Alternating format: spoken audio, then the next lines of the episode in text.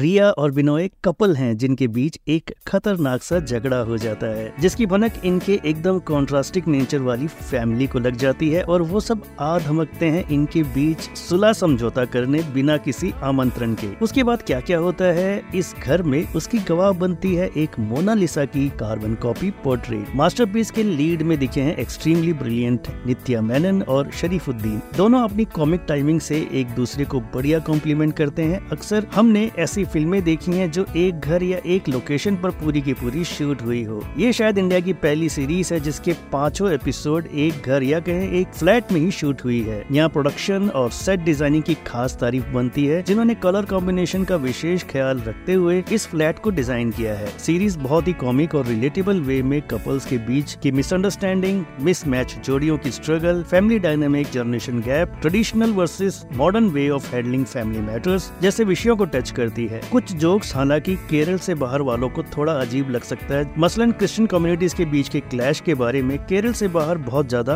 awareness नहीं है शांति कृष्णा माला पार्वती अशोकन और रंजी पनिकर जैसे मंझे हुए कलाकारों के साथ निर्देशक श्रीजीत ने एक बहुत ही एंजॉयबल सीरीज बनाई है जो मल्टीपल लैंग्वेजेस में डिज्नी और पर स्ट्रीम हो रही है मास्टरपीस को फिल्म की बात की रेटिंग रहेगी 3.5 स्टार्स की